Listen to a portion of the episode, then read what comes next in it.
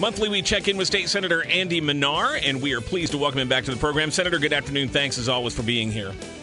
You bet. Thanks for having me, Jim. We've got several pieces of breaking news today that I want to ask you about. I, I want to start with, and I know this isn't your chamber, this is all going on in the House, but there continues to be a big back and forth over this committee looking at House Speaker Mike Madigan. He also happens to be the head of the Illinois Democratic Party. Uh, and today, the Democratic chair of that committee said it won't reconvene again until after the election because Republicans are politicizing it. The GOP is livid because they want to subpoena Mike Madigan, and that's being held held up. Uh, Senator, from your perspective, how how important is this to voters? This seems to be a big deal every election cycle here in Illinois, making Mike Madigan the issue, and yet your party keeps winning a whole bunch of elections here in Illinois. So, does this really matter to voters?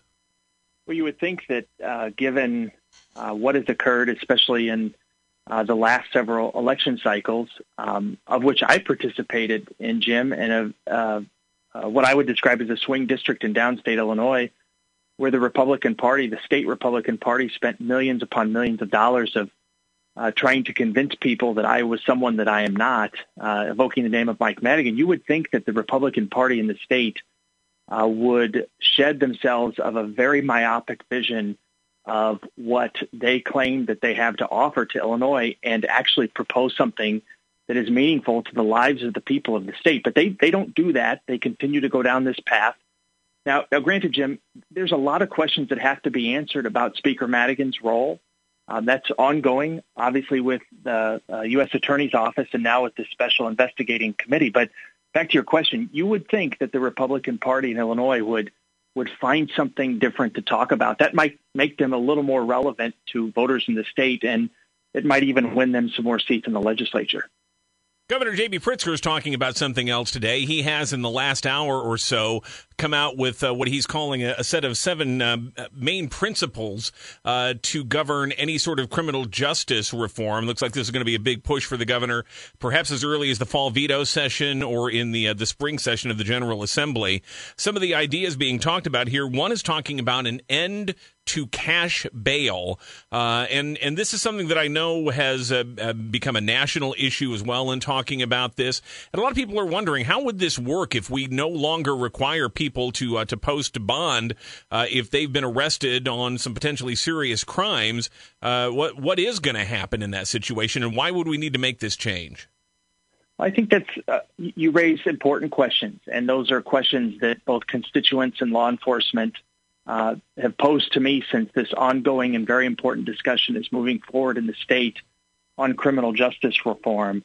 Uh, but here, here's, I'll tell you with cash bail specifically, Jim, here's what I think uh, should happen. We should, we should end the system that we have today, and we should have a system in place that, of course, keeps individuals that are a threat um, to uh, additional violence, perhaps, or a threat to public safety, um, we should keep a system in place for those individuals where it's clear that they should be detained.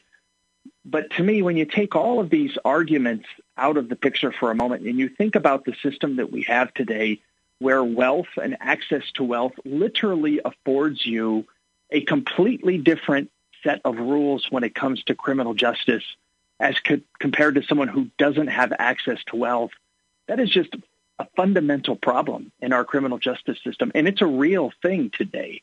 And I've seen the impact of that in the counties that I represent, and I think it's time it changes. These are not easy conversations, but uh, I, I have not studied the governor's proposal. I've been out on the road all day, uh, but I welcome his suggestions. I welcome the suggestions of the Black Caucus, and I look forward to the discussion in front of the General Assembly. Governor's also talking about licensing of police officers. With all the discussion we've had uh, about policing in this state and in this country, what would that do to address concerns about policing? Well, I think, uh, first of all, um, I've talked to any number of police officers and police chiefs that welcome this proposal uh, to have a statewide licensing system. And eventually, what would be great is if the federal government enacted some type of national licensing system. So, for example, if there was a police officer that um, uh, made an egregious mistake uh, that was proven to be an individual who should have no um, authority given to him or her as a law enforcement officer because they did something that is really wrong. And unfortunately, that happens. Vast majority, nearly every police officer, that never happens, of course. But but the few where it does, we need a system to make sure that that person doesn't go on to a different department or different state and be reentrusted with those same responsibilities as a police officer, those same responsibilities that were taken from them somewhere else. So that to me is why a licensing system is so important. And I think that's why I hear so much support for it from police officers and police chiefs around the state.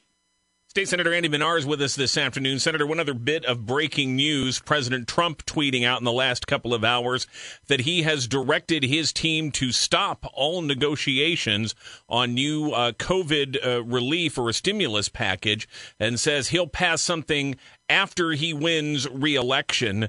Uh, the markets plunged today on this news, but it has some real-world implications for uh, a lot of people who are hoping maybe for another stimulus check, an extension of expanded unemployment benefits, and certainly for states that are still feeling a huge fiscal crunch from the pandemic and the recession that it caused. Uh, so, what's your reaction to this, and what does it mean for Illinois fiscally going forward if we can't count on any additional federal help for potentially months. Yeah, well, I'm not surprised, Jim, especially uh, that this is the event of the day from uh, Donald Trump. Um, Donald Trump doesn't uh, doesn't care about the well-being of the people of the United States. I am convinced of that today. Um, the idea that he would uh, unilaterally say that he's not going to participate in a discussion for much needed help for individuals and working families and small businesses that are struggling through this pandemic economically um, is just beyond the pale. But we're used to beyond the pale with Donald Trump.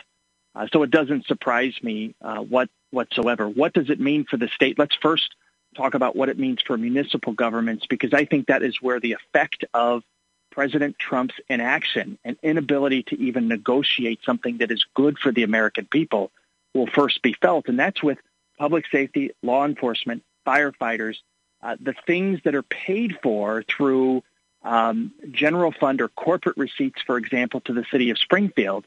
And when we see a dive in those revenues because of uh, the economic impact of COVID, the people that need the help, the entities that need the help first and foremost are our city governments. Um, the state, obviously, we need help too, but city governments first. That's where I am the most concerned today.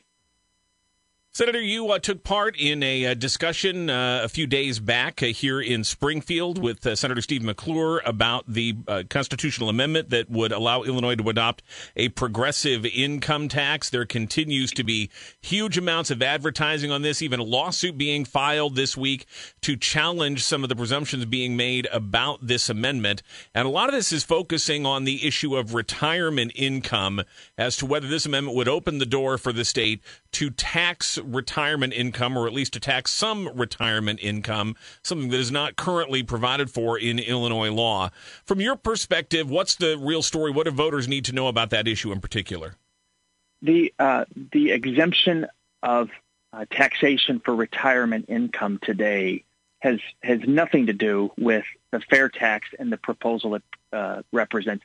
We have an exemption in our tax code that says no retirement income uh, or pension, for example, should be subject to income tax taxation.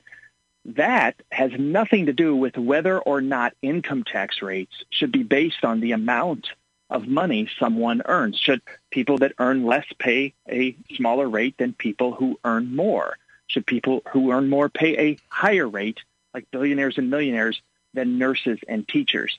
Those two things are separate. But Jim, it is a clever, it is a clever tactic uh, on the part of the wealthiest people in the state, some of the wealthiest people in the country who are shelling out millions, tens of millions of dollars of their own money to convince you and me and 99% of the people listening to your show to protect the wealth of the wealthiest rather than the wealth of the working people of the state of Illinois. It's a clever tactic. And, you know, the Illinois Policy Institute's uh, so-called um, lawsuit that was filed yesterday, I believe that's all showbiz, Jim. This is all showbiz to try to convince us to protect the wealth of the wealthiest people in Illinois at the expense of our schools, at the expense of our health care, at the expense of the things that we expect of state government. Senator, the one thing I hear more than any other about this amendment is why don't they cut spending? Why are they looking to raise taxes on anybody? Your response? Well, I, I think it's a good public policy debate to have to say that a billionaire, Ken Griffin, for example, who just wrote a you know $26 million check to the effort to stop the fair tax. Think about that for a moment. Just let that process for a moment. Why is a man like Ken Griffin writing a check for $26 million to stop the fair tax? I'll have the public policy debate. Should, should Ken Griffin pay the same tax rate as a teacher in District 186, a first-year teacher? Should that be the public policy of the state of Illinois? The answer is no, it shouldn't be. Ken Griffin should pay a little bit more to help stabilize our government, to fund our schools, to fund our hospitals, to make sure people have health care. I'll take that debate any day of the week. Um, as far as cuts go, Jim, we've cut we've cut billions out of the state budget, and it's had an effect. Uh, and we had an experiment called Bruce Rauner. It was a disaster. The Bruce Rauner experiment was a disaster. He stood up and said, "I can cut Illinois' way to prosperity," and he was just dead wrong year after year after year, and we all paid for it. We don't want to repeat that. It's time for the wealthiest three percent of Illinoisans to chip in a little bit more to help stabilize our budget. Senator, a couple of last questions. You've been able to make some announcements recently about some uh, big uh, uh, projects, public works type projects, uh, Hillsboro and elsewhere. We've had a couple that have been pending here for a while. Are we anywhere closer to a, a downtown UIS uh, SIU presence here in Springfield? Has anything progressed on that at all? Well, I'll tell you, uh, Mayor Langfelder uh, recently sent a letter to both uh, the University of Illinois and Southern Illinois University, and I commend the mayor for doing that. Uh, he stepped forward and said uh, he would like to see uh, discussions for that potential project, which I think, of course, would be a game changer for downtown Springfield. that he would like to see those pro- excuse me, those discussions move forward. So, so I appreciate the mayor doing that. here's the bottom line, Jim that's going to be paid for through a state capital bill.